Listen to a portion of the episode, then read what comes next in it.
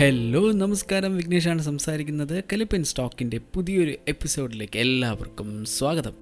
അപ്പോൾ ഞാൻ പതിവ് പോലെ പറയുന്നത് അതായത് പതിവായിട്ട് ഞാൻ പറയുന്നത് പോലെ ലോകത്തിന്റെ ഏതൊക്കെയോ അറ്റത്ത് ഇരുന്ന് കേൾക്കുന്ന അതായത് ഒരുപാട് രാജ്യങ്ങളിലിരുന്ന് ഈ പോഡ്കാസ്റ്റ് കേൾക്കുന്നു എന്നുള്ളത് ഞാൻ ഓരോ ദിവസവും ചെക്ക് ചെയ്യാറുണ്ട്. ഇന്ത്യയിലാണ് കൂടുതൽ കേൾക്കുന്നത്. എങ്കിലും ഏതൊക്കെ രാജ്യങ്ങളിലാണ് ആരൊക്കെയാണ് ഏതൊക്കെ ഭാഗത്തു നിന്നാണ് കേൾക്കുന്നത് എന്നുള്ളത് ഞാൻ അന്വേഷിച്ചുകൊണ്ടേ ഇരിക്കുന്നുണ്ട്.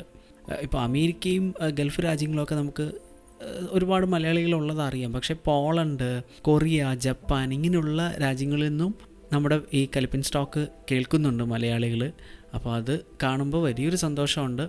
കലിപ്പൻ സ്റ്റോക്ക് കുറേ നാളായിട്ട് എപ്പിസോഡുകൾക്ക് കുറച്ച് പഞ്ഞുണ്ടായിരുന്നു. അതായത് ജോലി തിരക്കുകളുടെ ഇടയിൽ എപ്പിസോഡുകൾ ചെയ്യാൻ പറ്റുന്നില്ല. എല്ലാം സ്ക്രിപ്റ്റൊക്കെ റെഡിയാക്കി വെക്കുന്നതായിരിക്കും. പക്ഷേ റെക്കോർഡ് ചെയ്യാനൊക്കെ ഉള്ള സമയം ഇല്ല. മിക്കവാറും ജോലി കഴിഞ്ഞൊക്കെ എത്തുന്നത് തന്നെ ഒരു പന്ത്രണ്ട് മണിക്ക് ശേഷമാണ്. അപ്പോൾ അതിനുശേഷം പിന്നിരുന്ന് റെക്കോർഡിങ് ചെയ്യുക എന്ന് പറയുന്നത് ഭയങ്കര ബുദ്ധിമുട്ടാണ്. അപ്പോൾ അങ്ങനെ ഒരു സാഹചര്യം വന്നതുകൊണ്ടാണ് എപ്പിസോഡുകളൊക്കെ മുടങ്ങിപ്പോയത്. അപ്പോൾ ഇന്നത്തെ എപ്പിസോഡിൽ ഞാൻ പറയുന്ന കാര്യം ഭയങ്കര സന്തോഷം തോന്നുന്നൊരു കാര്യമാണ്. കുറേ ആൾക്കാർക്കത് സന്തോഷം ഇല്ലാതാക്കുന്ന കാര്യമാണ്. പക്ഷേ എന്നെ സംബന്ധിച്ചിടത്തോളം ഒരു സന്തോഷമുള്ള കാര്യം തന്നെയാണ്. കാരണം കുറച്ച് നാൾ മുന്നേ വരെ എനിക്ക് അത് അതൊരു എനിക്കിതിന് ഞാൻ ഇതിന്റെ ഓപ്പോസിറ്റിലായിരുന്നു. പക്ഷേ ഇപ്പോൾ അത് മറുഭാഗത്തേക്ക് ഞാൻ വന്നു. എന്താണ് ആ കാര്യം എന്നുള്ളത് ഞാൻ പറയാൻ പോവുകയാണ്.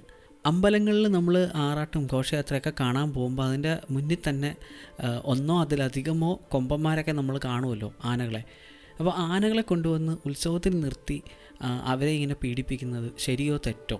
അല്ലെങ്കിൽ ആനകളെ ഉത്സവത്തിന് കൊണ്ടുവന്ന് നിർത്തണോ? ഇത് ഞാൻ എന്റെ ഫേസ്ബുക്കിലും വാട്സപ്പിലും ഒക്കെ ഒരു ചോദ്യമായിട്ട് ഇട്ടിട്ടുണ്ടായിരുന്നു. ഒരുപാട് പേര് അഭിപ്രായങ്ങൾ പറഞ്ഞിട്ടുണ്ട്.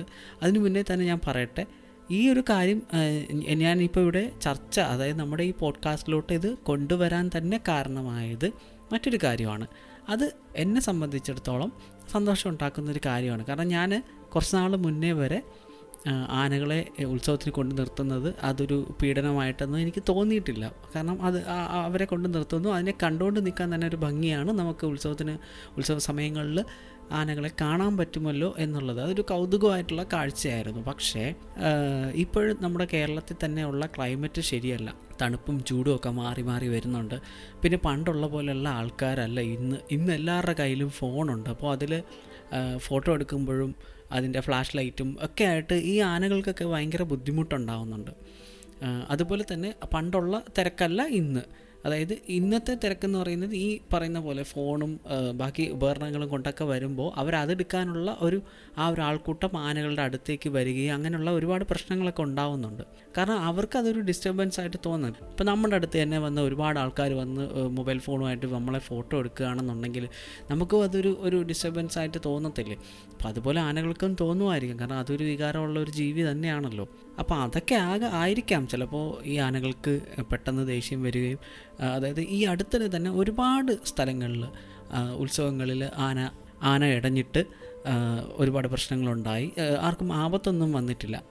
അപ്പോൾ അപകടങ്ങൾ വരാതിരിക്കട്ടെ എന്നാണ് നമ്മളിപ്പോഴും ചിന്തിക്കുന്നത്. നമുക്ക് അങ്ങനെ വേണം ചിന്തിക്കാൻ നമ്മൾ അപ്പോൾ ഇപ്പോൾ ഈ ഒരു കാര്യം ഞാനിവിടെ പറയാൻ തന്നെ കാരണമായത് ഭയ- ഭയങ്കര ഒരു കൗതുകം തോന്നുന്ന എന്നാൽ ഇനി അങ്ങോട്ട് എല്ലാവർക്കും ഇതേപോലെ ചിന്തിക്കാവുന്ന തരത്തിലുള്ള ഒരു സംഭവമാണ്. അതായത് ഞാൻ ഒരുപാട് ഓൺലൈൻ മാധ്യമങ്ങളിലൊക്കെ ഇതിന്റെ റിപ്പോർട്ട് കണ്ടിരുന്നു.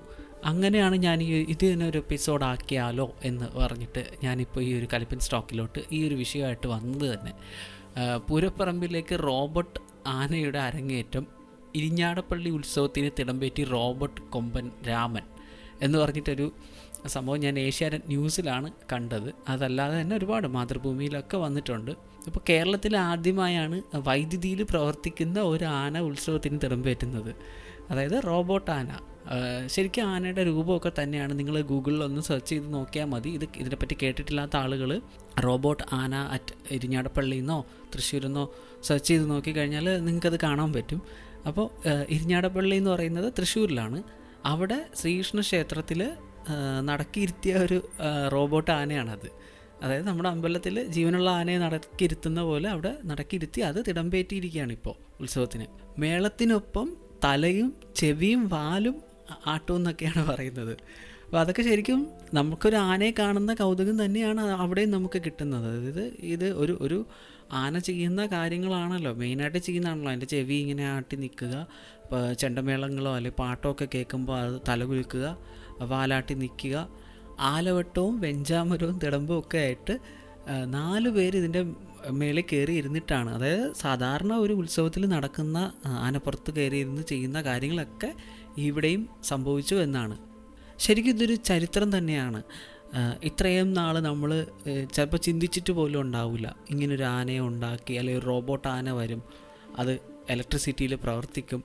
അല്ലെങ്കിൽ ബാറ്ററിയിൽ പ്രവർത്തിക്കും അതിന്റെ പുറത്ത് ആൾക്കാരിരുന്ന് തിടമ്പേറ്റും എന്നൊക്കെ നമ്മൾ ചിന്തിച്ചിട്ട് പോലും ഇല്ലായിരിക്കാം. അപ്പോൾ അത് ഒരു ശരിക്കും ഒരു ചരിത്രം തന്നെയാണ്. ആദ്യമായിട്ടാണ് ഇങ്ങനൊരു സംഭവം. അതായത് നമ്മുടെ കേരളത്തിൽ കേരളത്തിലും തമിഴ്നാട്ടിലും ഒക്കെ ആണല്ലോ. അതിൽ കേരളത്തിലാണ് കൂടുതൽ ആനകളെ ഉത്സവത്തിന് കൊണ്ടുവന്ന് ഉള്ള പരിപാടികളൊക്കെ നടത്തുന്നത്. അപ്പോൾ നമ്മുടെ നാട്ടിൽ ഇത് അത്യാവശ്യം തന്നെയാണ്. ആനകൾക്ക് ആനകളുടേതായ അവരുടെ പരിപാലനമൊക്കെ കിട്ടി അവർ സുഖമായിട്ടൊരു സ്ഥലത്ത് കഴിയുക. ഉത്സവത്തിന് ഇതുപോലുള്ള റോബോട്ട് ആനകളെ ഉപയോഗിക്കുക. നല്ലൊരു കാര്യം തന്നെയാണത്. പെറ്റ ഇന്ത്യ എന്ന സംഘടനയാണ് ആനയെ ക്ഷേത്രത്തിൽ സമർപ്പിച്ചത്. പെറ്റ എന്ന് പറയുന്ന സംഘടന people for the ethical treatment of animals എന്ന് പറയുന്ന സംഘടനയാണ്. അവരാണ് ഇങ്ങനൊരു റോബോട്ട് ആനയെ അമ്പലത്തിൽ സമർപ്പിച്ചത്. ഈ യന്ത്രയാനയുടെ ഉയരം എന്ന് പറയുന്നത് പതിനൊന്ന് അടിയാണ് എണ്ണൂറ് കിലോ ഭാരമുണ്ട് ആനയ്ക്ക്. അഞ്ച് ലക്ഷം രൂപയോളമാണ് ഇതിന്റെ ഒരു നിർമ്മാണ ചെലവ് വന്നിരിക്കുന്നത്. അപ്പോൾ ഞാനിത് വാട്സപ്പിലും ഫേസ്ബുക്കിലും ഒക്കെ ഒരു മെസ്സേജ് ഇട്ടിരുന്നു. അമ്പലങ്ങളിൽ ആനകളെ കൊണ്ടുവരുന്നത് ശരിയാണോ? ഞാൻ ഈ റോബോട്ട് ആനയെ പറ്റിയല്ല ചോദിച്ചിരിക്കുന്നത്. ജീവനുള്ള ആനകളെ ഇങ്ങനെ ഉത്സവത്തിന് കൊണ്ടു നിർത്തുന്നത് ശരിയോ എന്ന് പറഞ്ഞിട്ട്. അപ്പോൾ നമുക്ക് ഒരുപാട് ഉത്തരങ്ങൾ സോറി മെസ്സേജുകൾ വന്നിട്ടുണ്ട്. ഞാനത് വായിക്കാം. ബാംഗ്ലൂരിൽ നിന്നും സുമനാണ് അയച്ചിരിക്കുന്നത്. ഇത് ശരിയായിട്ടുള്ളൊരു കാര്യമല്ല എന്നുള്ളതാണ് അതായത് ജീവനുള്ള നമ്മുടെ യഥാർത്ഥ ആനകളെ കൊണ്ട് ഉത്സവത്തിന് നിർത്തുന്നത് ശരിയായിട്ടുള്ളൊരു കാര്യമല്ല എന്നാണ് സുമൻ പറഞ്ഞിരിക്കുന്നത്. അടുത്തത് കൊല്ലത്ത് നിന്നും വൈശാഖാണ് പറഞ്ഞിരിക്കുന്നത്. വൈശാഖ് പറഞ്ഞിരിക്കുന്നതും ഇതേ അഭിപ്രായം തന്നെയാണ് ആനകളെ കൊണ്ട് നിർത്തുന്നത്. ശരിയായിട്ടുള്ളൊരു കാര്യമല്ല എന്നാണ്. അടുത്തത് തിരുവനന്തപുരത്ത് നിന്നും വിഷ്ണു ആണ് അയച്ചിരിക്കുന്നത്. വിഷ്ണു പറയുന്നത് അത് ശരിയായിട്ടുള്ള കാര്യമല്ല. ആനകളെ യഥാർത്ഥ ആനകളെ കൺ തന്നെ കൊണ്ട് നിർത്തണം എന്നാണ് പുള്ളി പറഞ്ഞിരിക്കുന്നത്. പുള്ളിക്ക് എന്താണ് പറ്റിയെന്ന് എനിക്കറിയില്ല. പുള്ളിയുടെ അഭിപ്രായം നമ്മൾ നമ്മൾ ചിന്തിക്കുന്ന പോലെ അല്ല പുള്ളി ചിന്തിക്കുന്നത്. അപ്പോൾ ആനകളെ റോബോട്ട് ആനയൊന്നും കൊണ്ട് നിർത്തേണ്ട. ജീവനുള്ള ആനയെ കൊണ്ട് നിർത്താനാണ് പുള്ളിയുടെ ഉദ്ദേ പുള്ളി പറയുന്നത്. തിരുവനന്തപുരത്ത് നിന്നും അമൽ അയച്ചിരിക്കുന്ന മെസ്സേജാണ്. അമൽ പറഞ്ഞിരിക്കുന്നതും ആനകളെ അതായത് റോബോട്ട് ആനയെ കൊണ്ട് നിർത്തണ്ട യഥാർത്ഥ ആനകളെ കൊണ്ടുവരുന്നതാണ് അതിന്റെ ഒരു ഭംഗി എന്നാണ് പറഞ്ഞിരിക്കുന്നത്. ഇനി തിരുവനന്തപുരത്ത് നിന്ന് സുധി എന്ന ആൾ അയച്ചിരിക്കുന്ന മെസ്സേജാണ്. ആനകളെ കൊണ്ടു നിർത്തുന്നത് ശരിയല്ല. റോബോട്ട് ആന കൊണ്ടുവന്നത് സ്വാഗതാർഹമായിട്ടുള്ള ഒരു കാര്യമാണെന്നാണ് സുധിയും പറഞ്ഞിരിക്കുന്നത്. ഒരുപാട് സന്ദേശങ്ങൾ വന്നിരുന്നു. പക്ഷേ അതിൽ കുറേ കാര്യങ്ങൾ നമുക്ക് വായിക്കാൻ പോലും പറ്റാത്ത രീതിയിലൊക്കെ കുറേ മെസ്സേജുകൾ വന്നിട്ടുണ്ടായിരുന്നു. കാരണം ഇതിലും രാഷ്ട്രീയം കാണുന്ന ഒരുപാട് ആൾക്കാരുണ്ട്. ഉത്സവങ്ങളെ പറ്റിയോ അല്ലെങ്കിൽ അമ്പലങ്ങളെ പറ്റിയോ ഒക്കെ പറയുമ്പോൾ രാഷ്ട്രീയങ്ങൾ അതിൽ കലർത്തി പറയുന്ന ഒരുപാട് ആൾക്കാരുണ്ട്. സോ അപ്പോൾ നമുക്കത് വായിക്കാൻ പറ്റുന്ന രീതിയിലുള്ള മെസ്സേജുകളല്ല.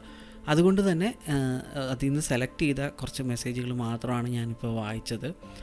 അപ്പോൾ നിങ്ങളുടെ അഭിപ്രായങ്ങൾ നിങ്ങൾ ഈ പോഡ്കാസ്റ്റ് എവിടെയാണോ കേൾക്കുന്നത് അവിടെ നിങ്ങൾക്ക് കമന്റ് ചെയ്യാൻ ഓപ്ഷൻ ഉണ്ടെങ്കിൽ അവിടെ കമന്റ് ചെയ്യാതല്ല എന്നുണ്ടെങ്കിൽ എന്റെ കലിപ്പിൻ സ്റ്റോക്ക് മലയാളം പോഡ്കാസ്റ്റ് എന്ന ഇൻസ്റ്റാഗ്രാം പേജിലേക്ക് നിങ്ങൾ വരിക.